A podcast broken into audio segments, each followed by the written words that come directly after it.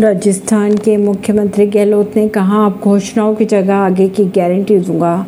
उन्होंने ये भी कहा कि सरकार बनने पर अब दी जाएगी गारंटी। अब दी गई गारंटी पूरी की जाएगी। 20 अगस्त से कार्ड बांटे जाएँगे। मुख्यमंत्री अशोक गहलोत ने कहा है कि मैंने घोषणाएँ करने में कमी नहीं रखी। मैंने कहा था मांगते मांगते थक जाऊँगे, मैं देते देते नहीं थकूँगा। अब चुनाव आने वाले हैं, चुनाव में घोषणाएँ तो कर नहीं सकेंगे, इसलिए सोच रहा हूँ, अब घोषणाओं करने की जगह आगे की गारंटी देना शुरू कर दो। सरकार बनते ही आपको दी जाएगी गारंटी, पूरी की जाएगी। गहलोत ने जयपुर में राज्य विकास सखी सम्मेलन में कहा, परवीन सिंह, नई दिल्ली से।